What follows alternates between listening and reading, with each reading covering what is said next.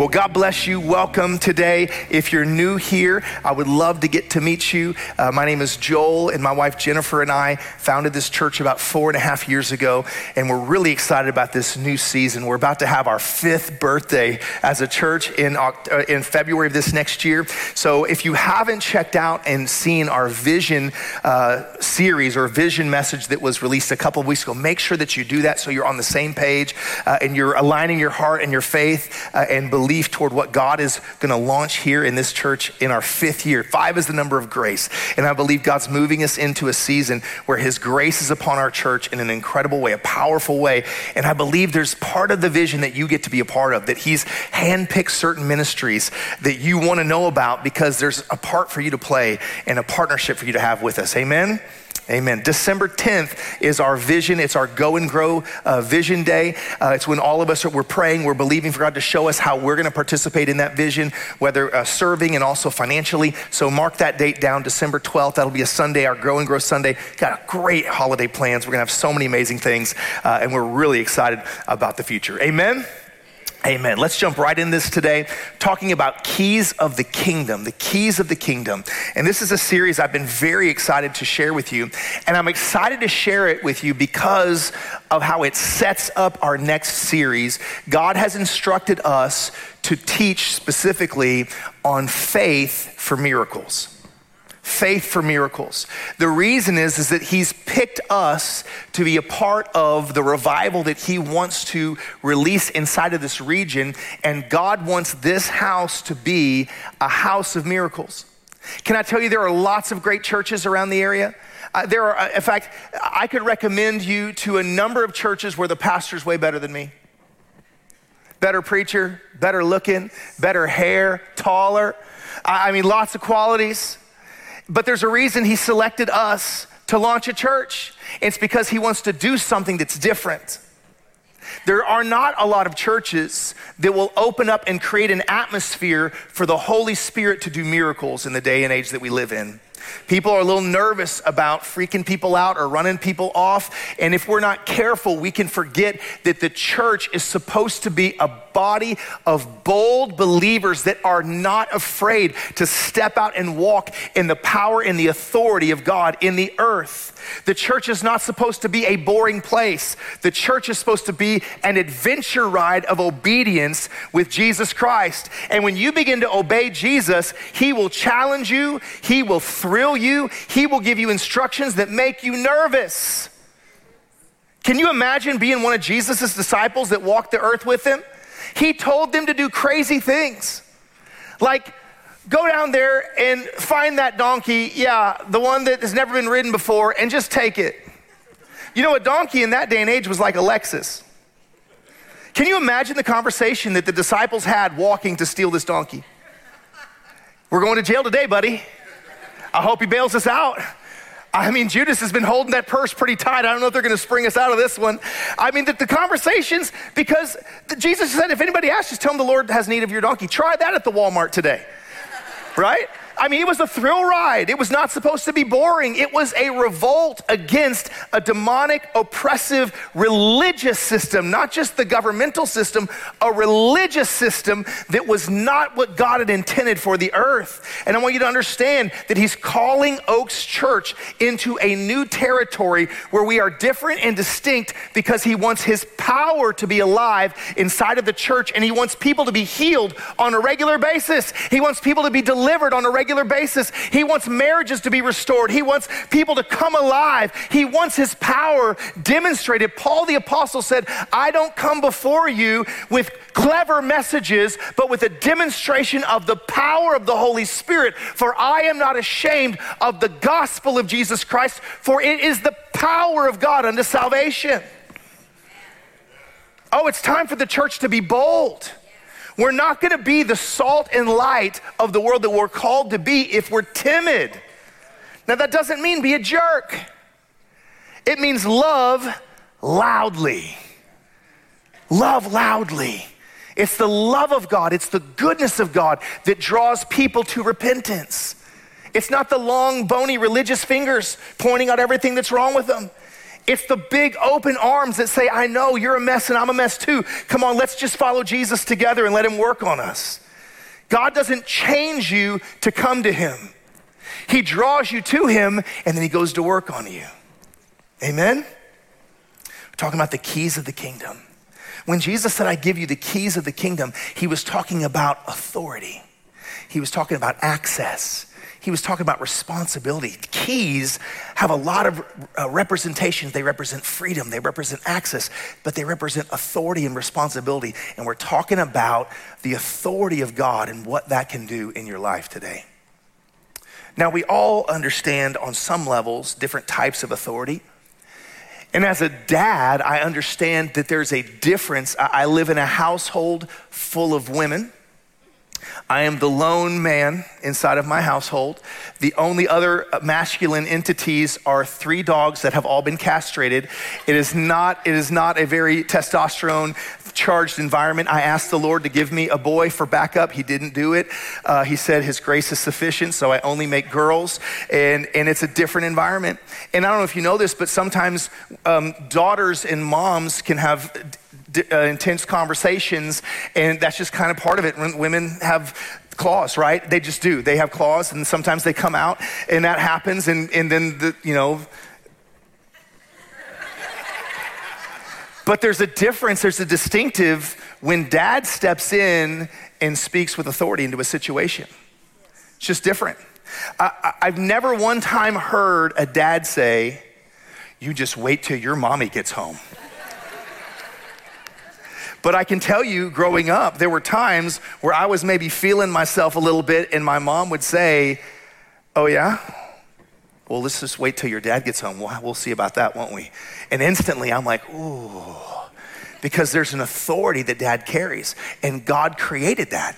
It's interesting that Jesus, when he showed up on the planet, he talked about a father from heaven that would love you, that would nurture you, that would empower you, that would welcome you, that would infuse you with everything that you need to succeed in life. He introduced us to a father figure. Uh, mother worship or, or female deities have been worshiped all through history and culture.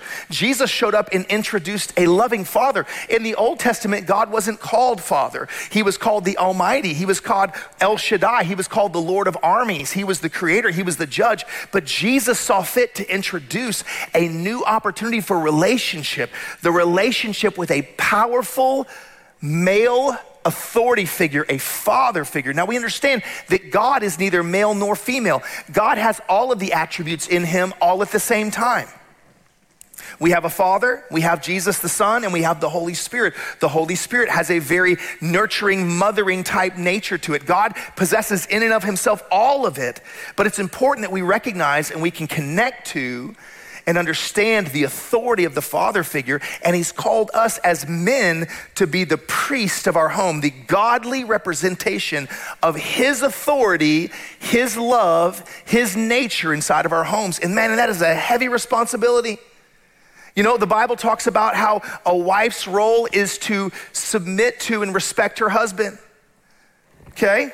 The husband's role is to, like Christ, die unto himself. That's what the Bible says to love his wife so much that, like Christ, he would die to himself to present her holy and righteous and spotless and blameless on that day. It is a heavy responsibility to be a godly man in the home. And the reality is, too many people have, have abdicated their position and are not walking in that. And it's important that we, as godly men at Oaks Church, take a stand. We're not perfect, but we're doing the best we can to be a godly representation in our home. And in that, we can walk and we can raise up incredible godly families. It's our responsibility. But we all like authority. We, we, you would probably rather be in charge than have someone bossing you around all the time, right? You ever seen kids try to boss stuff around? Try to boss siblings around, try to boss the pet around. They're stuffed animals. Kids understand they want to be in charge, right? Uh, remember when you ever, you ever had a kid that they learned the phrase, You're not the boss of me? That was something my little sister would say to me, You're not the boss of me. And then whenever uh, I, I would babysit, I would say, I am the boss of you now. I am the boss of you. for this next two hours, right? We all want that. We like that. I remember um, even when my daughter uh, Sydney was little, she was three years old, and we were at a friend's house, um, her little friend Emma, and they were playing. And back in those days, there were these little bitty toys called Polly Pockets. Did anybody remember Polly Pockets? These little bitty choke hazards. I don't think they make them anymore because too many kids died. They're, I mean, they're tiny little doll thingies with clothes and hats and whatever, and they're an, all these different animals or whatever. I can't remember what they were. It was girl stuff. I tried to ignore it as much as I could. I'm just playing. But, but, but I remember them having this conversation, and little three year old Emma and three year old Sydney, and, and they're walking up the stairs, and they're three, and, and Sydney says, Let's play with Polly Pockets.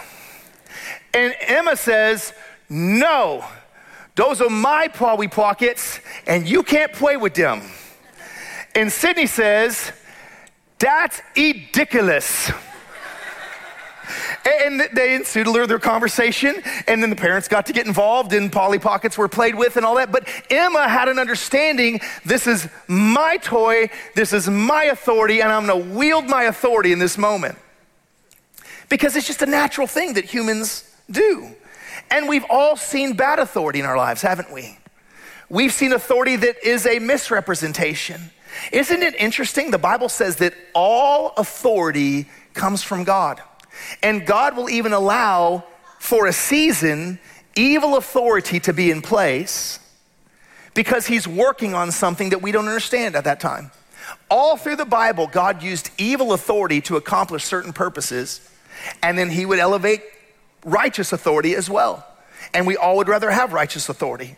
So I hope that in the next, what, I don't know, almost 12 months or so, we would vote for that and we would find that, hopefully. But thank God that Jesus is more powerful than our government. We're always going to have flawed situations inside of the governmental structure inside of our nation. It's not going to be perfect because there's humans in charge. Only God is perfect.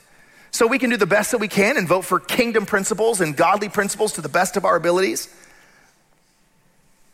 But at the end of the day, we recognize that God puts people in authority for a specific reason and purpose, and our goal is to figure that out.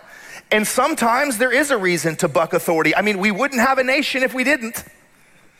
We would be England right now. You'd talk real funny if we hadn't bucked authority. That's kind of the fabric of our nature. We're Americans, by God. We like our guns and our Bibles here in Texas. Hopefully, in that order. Some of you like your, well, no, the other order, the other way. Bibles and your guns, right? See where my priorities lie. But in, in, in the last few years, we saw a creature evolve inside of our culture, a creature that we had never understood or paid attention to before. This creature, and I know using the word evolve or evolution in church is a little risky, but uh, I'm doing it for fun here. This creature that we saw evolve into our culture was this creature called Karen.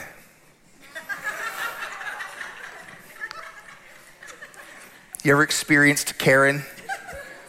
We saw Karen so much over the last three or four years. I've never seen so many Karens. See, a Karen is someone that thinks they have authority, but doesn't. And, and, and Karen thinks it's her job, or I guess there can be male Karens, I guess, but it's a person that thinks it's their job to tell you how to live your life.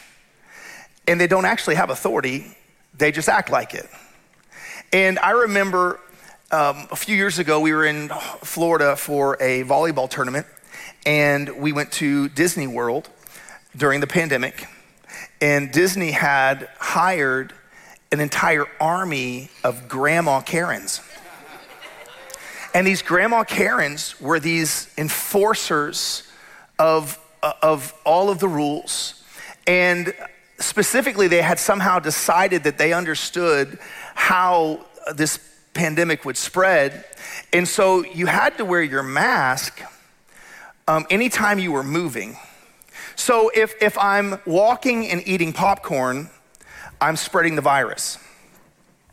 But if I'm standing still and eating popcorn, I'm not spreading the virus. So I'm walking and I'm eating popcorn and I'm being yelled at by a Karen. And so then I would stop and I would eat my popcorn and I would say, now I'm not, I'm not spreading the virus anymore. I'm safe now, so I can keep my mask off as long as I'm eating my popcorn in a stationary fashion. I'm no longer spreading the virus. Okay, very good. And then if I was walking and drinking my water, I was spreading the virus, and Karen would yell at me.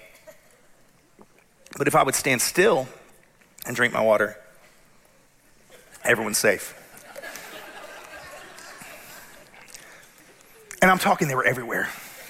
And I'm embarrassed to say how many grandmothers I yelled at that day. I really had a bad day.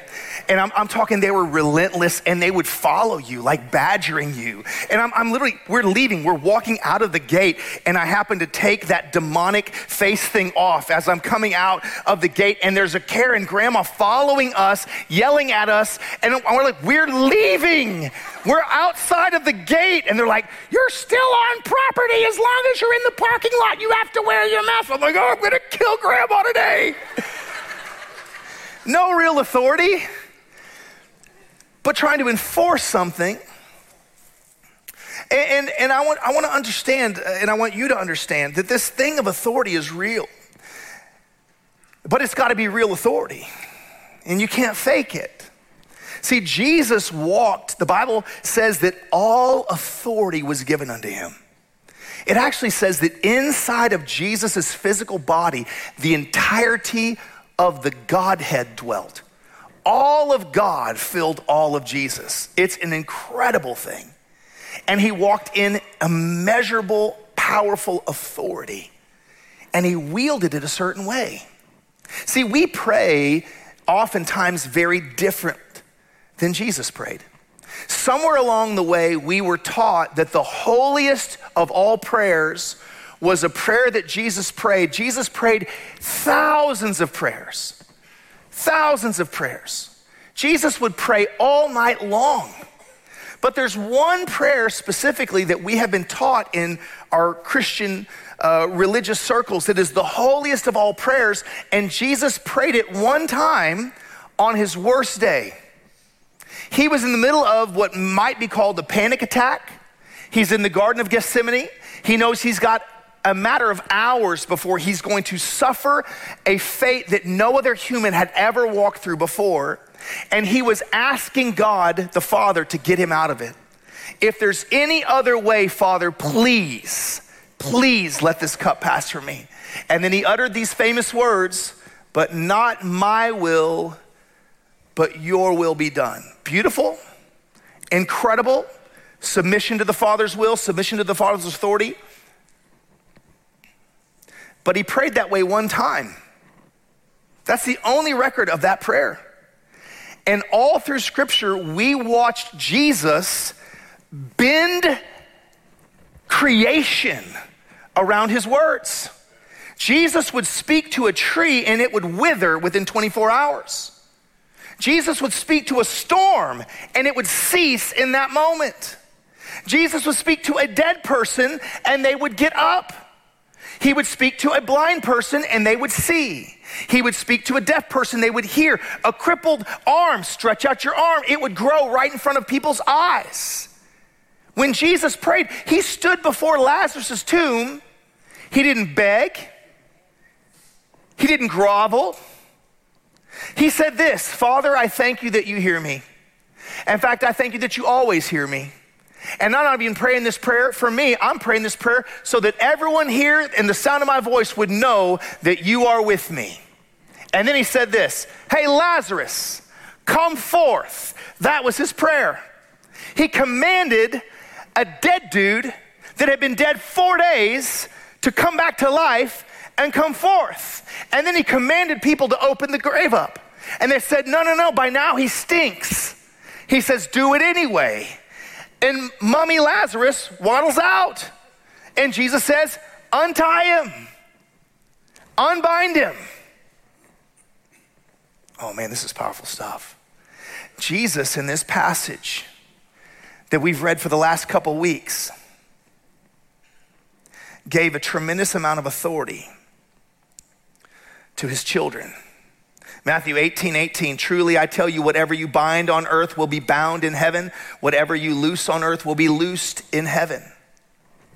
Again, truly, I tell you that if two of you on earth agree about anything they ask for, it will be done for them by my Father in heaven. For where two or three gather in my name, there I am with them. An unbelievable level of authority that Jesus gave to us the ability to bind things on earth that we come to the revelation of have been bound in heaven.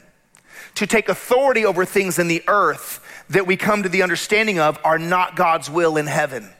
To release things into the earth that we now have a revelation of this is God's will in heaven and he wants to release this into the earth. That's a responsibility that he gave to us when he gave us the keys of the kingdom. He made us the gatekeepers of releasing heaven on earth and shutting down hell in the earth. It's a big deal. This authority thing is a very big deal. Jesus walked in total confidence. How did he wield his authority?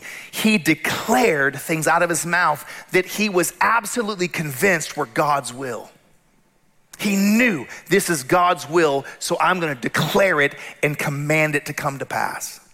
It's not about just flippantly saying things, it's about understanding the heart of the Father and releasing that into your earthly environment the declaration of God. Declaration is God's authority voice activated. Voice activated. See, we live in a world where we understand voice acti- activation or activation. I'm making up words. When you're real smart, you make up your own words. I can say to my phone, Hey Siri, and my phone blinks up a little light and wants to talk to me. You ever had a mishap with Siri? My friend Kevin texted me yesterday. He was voice texting, and Siri uh, misrepresented him and sent a funny word. And it reminded me of a text I sent you, Kevin, about four or five years ago, where I literally told Siri to send a text that, to Kevin that said, Hey, I have something that I need to talk to you about. But Siri didn't hear something, Siri heard syphilis. So Kevin messaged me back and says, um, I think you should probably check that text. I have syphilis I need to talk to you about. Oh, voice activation can get us in trouble, right? What's interesting and what's funny I don't know if you guys, I, I, like comedians. There's a funny sketch with Kevin Hart where he's talking about his dad calling the phone Cyrus, and he thinks there's like a little man in there. Hey, Cyrus, Cyrus! He's shaking the phone. Anyway, uh, but, but what's funny is that my, my devices are programmed to my voice. So when my wife tries to talk to my devices, they won't work. Frustrates her. Because she's trying to talk to my phone. It's not her phone, it's my phone. It, it, it talks to me, and it talks to me in the voice that I picked a South African female voice, because that's a good voice. I like that one. And that's why it talks to me. But it understands, it recognizes my voice. It talks to me the way that I want to be talked to, and it rec- represents and it understands the voice that I want to talk to. It's pretty fun like that, right? You can pick whatever you want. You want that British, stuffy British guy, put him on there. Whatever you want to do. But what's interesting is Jesus said, My sheep hear my voice and they won't follow a stranger. Your voice activated too. Did you know that your voice print is one of the most powerful identifiers in your entire uh, physical body? It's just as individual as your fingerprints, your thumb. It's just as individual as your retinal scan. It's just as individual as your teeth. No one has your exact voice print. People can imitate voices, but it's not the same voice print. You have a voice that is individual that no one else on the planet has. But what's really powerful is when God's voice enters your voice. See, God is a creator and he creates through speaking. He speaks things into existence and he made you in his image, a creator who speaks things into existence. Did you know that you hear, uh, the average human, we hear four different types of voices? We hear the voices of other people around us. We hear the voice of the enemy. The enemy likes to speak to us and he speaks to us in our head, right? He tries to implant thoughts in our head. He speaks to us. We hear our own voice. Did you know that your voice, your voice, according to scientific research, is the voice that you trust more than any other voice? Even more than Morgan Freeman's. You trust your own voice. You have internal conversations constantly. How many y'all talk to yourself? Anybody talk to yourself out loud? That's fun, right? Who you talking to? Mm, myself, my other self, right? There's many of us. Talk, I talk to myself out loud all the time. When God speaks to you, He speaks to you in your heart. You hear an eternal, or pardon me, an it is eternal and it's an internal voice.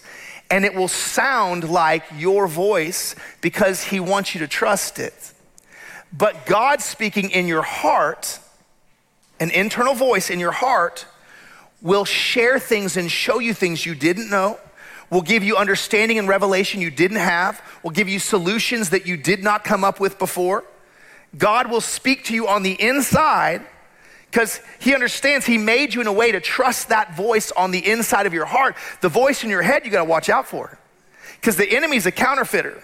And so he'll get in your head and he'll get you worrying about stuff and, and fretting about stuff and, and talking negative about stuff and saying all kinds of whatever. And it's coming from your head. It's not the deep belief in your heart. But if you're not careful, if you're not careful, the enemy can penetrate with this counterfeit voice that you start believing the wrong voice. The good news is Jesus said, if you're truly his sheep, that you do hear his voice. If you're truly his sheep, you won't follow a stranger. Declaration is God's authority, voice activated. But declaration has to have backup. Has to have backup. You got to be able to back it up. You can't just say things and think they're going to happen. We, we've all known someone that was talking out uh, of their mouth, but there was nothing behind it. Uh, as, a, as, a, as a young man, and as a, for those of you that haven't, don't know me yet or haven't got to know me yet, my, my first career was as a professional martial artist. And so I fought for a living. That's what I did. I trained fighters and I fought for a living. And God thought it'd be funny to make me be a pastor. And now I don't get to hit people as often, but I still do. Um, just playing. I not only when they deserve it or when I'm paid uh, well to do it. But um, if your kids need discipline, it's ten thousand dollars. I'm just joking. I'm just, I'm just joking. But uh, no, but but uh, but I was trained to be able to back it up, and and I had. Uh, you would never have guessed it, but as a teenager, I, I had a I had a big mouth. You would have never guessed that. I know that you would not think that I was a smart aleck, but I was. But but I lived in a very redneck part of Oklahoma and there were a number of people there. I was constantly dealing with big redneck cowboys and whatever, and I had to bark, but my bark had to have something behind it. And my training in the martial arts gave me some backing behind it that I wasn't afraid to, to back that up, right? And I've had multiple situations. In fact, as a youth pastor, I'd only been out of the professional martial arts industry for a couple of years, and I took a group of kids to Nicaragua on a missions trip. And after we were in Nicaragua for a week or two working, um, we came down to Costa Rica and spent a couple days at the beach just to decompress and relax. And we were renting surfboards and having a good time. And I had a whole bunch of kids uh, with me. I'm driving this van uh, full of kids, and we go into the surf shop, and this guy that was running the surf shop was a jerk and he was cussing at my kids. These are my kids in my youth group. I'm in my late 20s, uh, maybe, maybe just turned 30, cussing at my kids, calling them stupid. I'm just be, being an absolute jerk. And I'd had, I'd had just about enough of it. And I, I looked around, and it was um, early 2000s, uh, maybe 2002 or three. And I, I, I, look around and I realize that there's no technology in this surf shop. It's a, the whole thing's run off a clipboard. There's no cameras, there's no computers, there's no nothing. They don't have any record of me except what's on this clipboard right here. And, and so I formulated a plan to assert my authority and protect my, my, my teenagers. And my backup plan was if it goes wrong and I have to break this guy's head, I'll take the clipboard. They'll never find us, right? That's, that was my backup plan. But I, I, and there was a big dude. He was a big dude. He's all muscled up, big surfer dude. And, and I stepped up to him. I got right in front of his face. And I said, Hey, listen, I said, You've been rude to these kids for the last three days, and I've had enough of it. I said, now you're gonna change your tone and you're gonna talk to these kids differently. And if you don't, you're gonna have a major problem. He started to say something. I stepped right up in his face. I said, Do you understand me? You're about to have a major problem. And you need to change your attitude right now. You have no idea how bad this is about to get for you and all my kids are standing behind me, and you could hear a pin drop, right? And this guy looks at me and he kind of cocks his head, because I'm smaller than him, right? And at the time, I'm like 160, so I was, I was much smaller. And now I'm, maybe I'm close to the same size, I don't know. But, but back then, I was, I was a, I wasn't a big guy. And he looks at me, he goes, okay. I said, it's a good decision. And I walked out, and the kids were like, oh! you know, and they, and they wanted to go back. They're like, we want to see you kick his butt. But it was, I, I knew the authority that I had. Number one, I have authority with, for these. I, I got 30 something parents, uh, or double, 60 parents waiting back home for these kids, and they're my kids on this trip. I'm their protector on this trip. And I also have a special set of skills that I know how to back up my authority. So I'm gonna make a declaration, but I've got some backup behind it. Now, what's interesting is it's very similar in the spiritual realm but the difference was in that situation in a Costa Rican surf shop, it was my power backing me up. With God, it's His power backing you up. It's not about your authority. And that's where we get. That's where we get off on this thing is that we, we, we, we sit back and, and we resist stepping and being assertive and stepping into things because we're looking at ourselves and we're seeing the flaws and we're seeing what's wrong and we don't recognize that we have the perfect Son of God that is inside of us and He represents us and He's behind us in every venture. And when we walk into situations, we walk into places carrying a level of authority that other people don't understand. The Apostle Peter, wherever he would walk, if the sun would hit a certain angle, his shadow would fall across. People would get healed because of his shadow. The Apostle Paul, it says that they brought handkerchiefs to him and they would put them on his body and then take the handkerchief to somebody else and that person would get healed. It's incredible because he walked in true authority. He knew who he was in Christ Jesus. He knew what God had told him to do, and he was walking in a true level of authority. Can't be fake. It can't just be a big mouth. It has to have backup. So there's an interesting story in scripture. It's in the book of Acts, chapter 19 verse 11 says, God did extraordinary miracles through Paul so that even handkerchiefs and aprons that he touched or had touched him were taken back to the sick and their illnesses were cured and evil spirits left them. Demons would have to leave someone because of a hanky that had touched Paul's body. They would say, I'm sorry, I skipped ahead. Some Jews who went around driving out evil spirits tried to involve the name of the Lord Jesus over those who were demon possessed. They would say, In the name of the Jesus whom Paul preaches, I command you to come out. Seven sons of Sceva, a Jewish chief priest, were doing this exact thing. One day the evil spirit answered them. This is freaky right here. This is straight out of the movies. Jesus I know, and Paul I know about, but who are you? And then the man who had the evil spirit jumped on them, all seven of them, overpowered them all, and he gave them such a beating that they ran out of the house naked and bleeding. Listen, you have had a real butt whooping when you run out the house without your britches. That is a real whooping right there. You understand? This is not, come on, demons, you don't play, this whole spiritual authority thing, you don't play with it, is my point. You don't play with it. If you're gonna interact with this, you better know who you are in Him, and you better know what you're walking with and better know what you're carrying. Because knowing of Jesus isn't good enough. In the name of the Jesus, that's like saying the Walmarts, right? In the name of the Jesus whom Paul preaches about. We heard this dude talking about this, let's give it a try. Uh uh-uh, uh, doesn't work that way. Doesn't work that way. It has to be real authority that you back up because you actually have that relationship.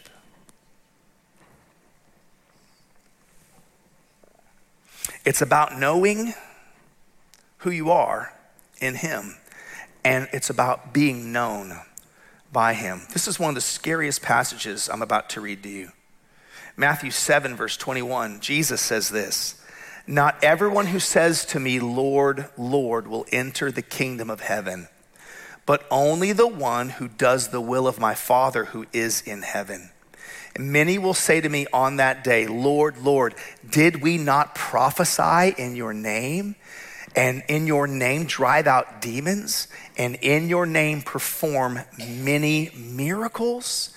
Then I will tell them plainly, I never knew you. Away from me, you evildoers. What? That's not Jesus. Jesus wasn't saying that to a bunch of drunken, you know, revel sinners. Jesus was saying that to church folk. Church folk. It's not, it's not drunkards and, and, and wild party animals and sinners that are trying to prophesy and cast out demons and lay hands on people for healing miracles. It was church folk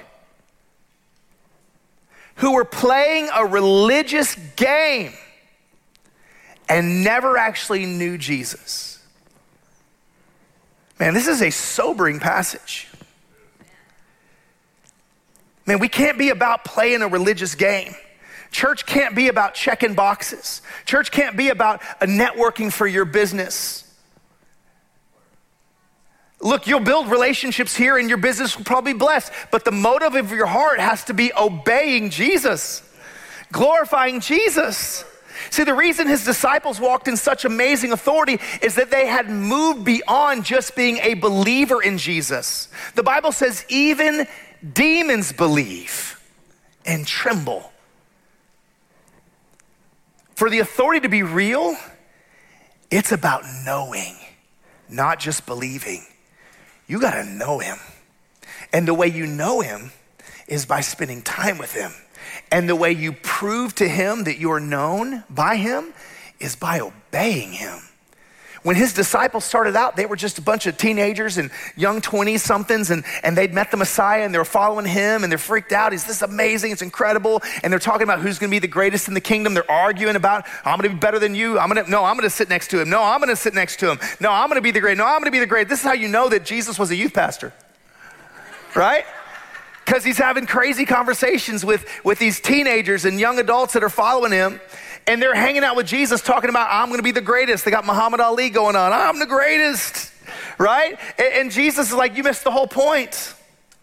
It's about, it's about serving, not about being served. It's about serving, not being served.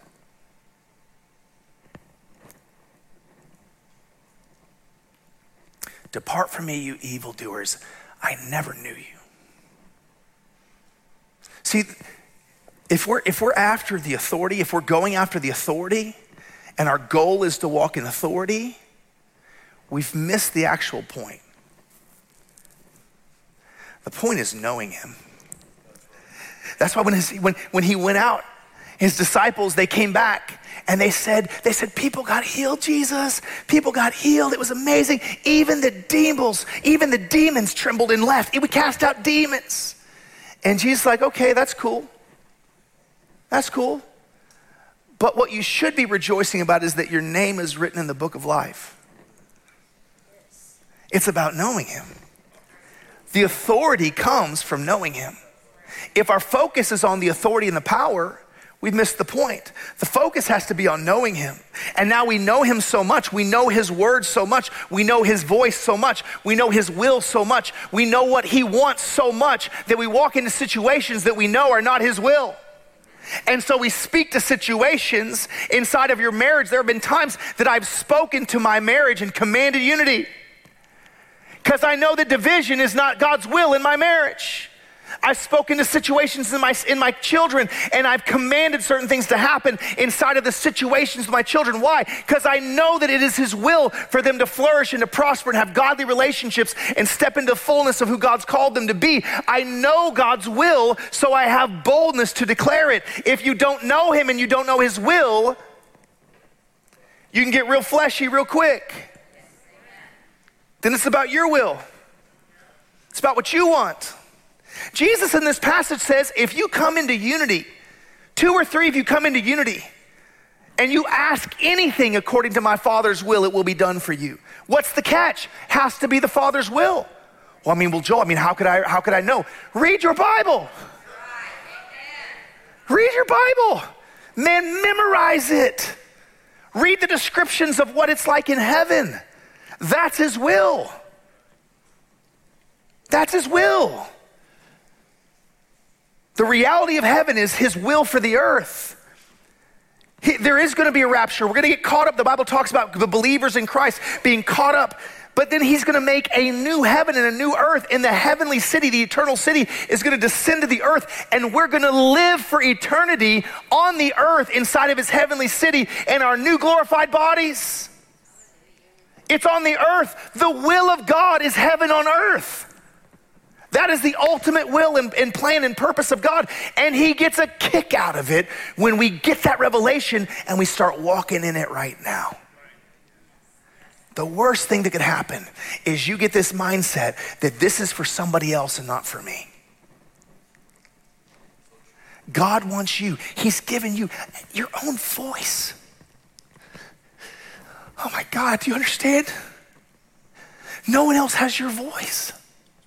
No one else can speak to certain things besides you. He gave you the voice to speak to it.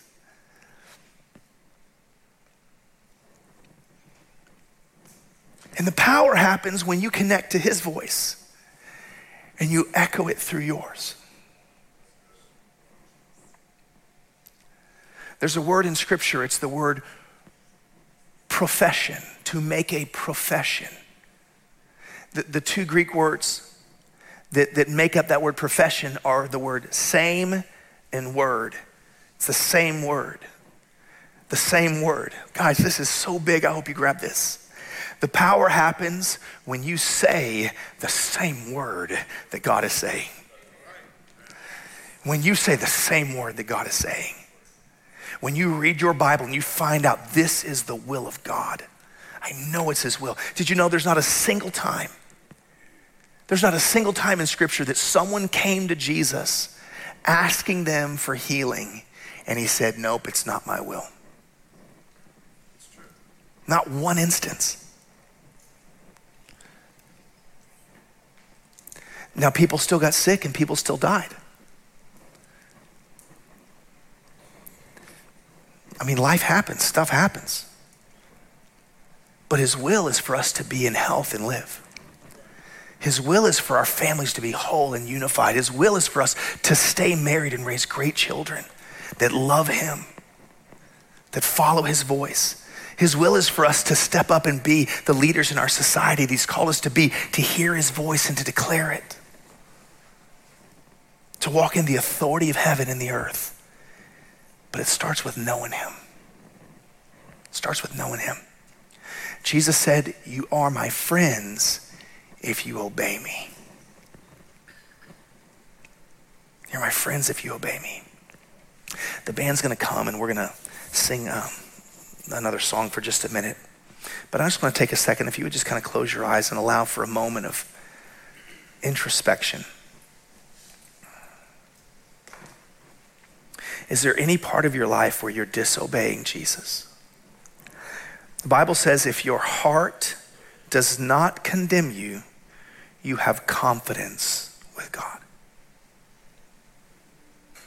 Is there anywhere where your heart condemns you? An area of your life where you're being disobedient? A place in your relationship with Him where you're being disobedient? A place in your other relationships with other people where you're being disobedient to God and how you treat people? Is there a habit that's disobedient? A hobby that's disobedient? Obedience opens heaven. Remember, obedience opens heaven. Obedience opens heaven. God wants to open heaven in your marriage. You have to obey Him. You have to speak to your spouse the way He's calling you to speak. You got to speak to your children the way He's calling you to speak. You've got to profess. You've got to say the same word. The power comes when His voice fits inside of your voice.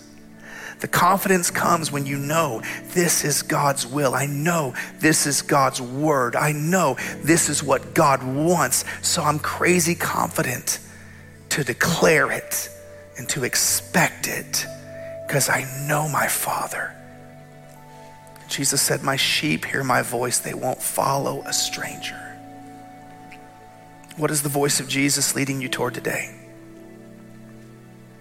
Maybe there's an area of your life where He is not Lord. Maybe there's an addiction. Maybe there's an attitude. Maybe there's a place of anger. Maybe there's a place of jealousy or control where you keep taking the driver's wheel. Jesus isn't Lord in that area. You won't give that to Him. Maybe there's a place of unforgiveness where you keep holding on to a past hurt because that gives you control. And what you don't realize is it's been putting you in prison, it's been stealing your confidence with God. And when you stand before Him, your prayers don't have the weight or the power because you're not forgiving someone and fully releasing them. And you're holding yourself in a place of spiritual impotency where you have no power because you're choosing to hold on to resentment or regret or bitterness. Come on, this is your moment. Just give it to Him. Just give it to Him in your own words. Just give it to Him. Under your, under your breath, just give it to Him. Obey, obey, obey.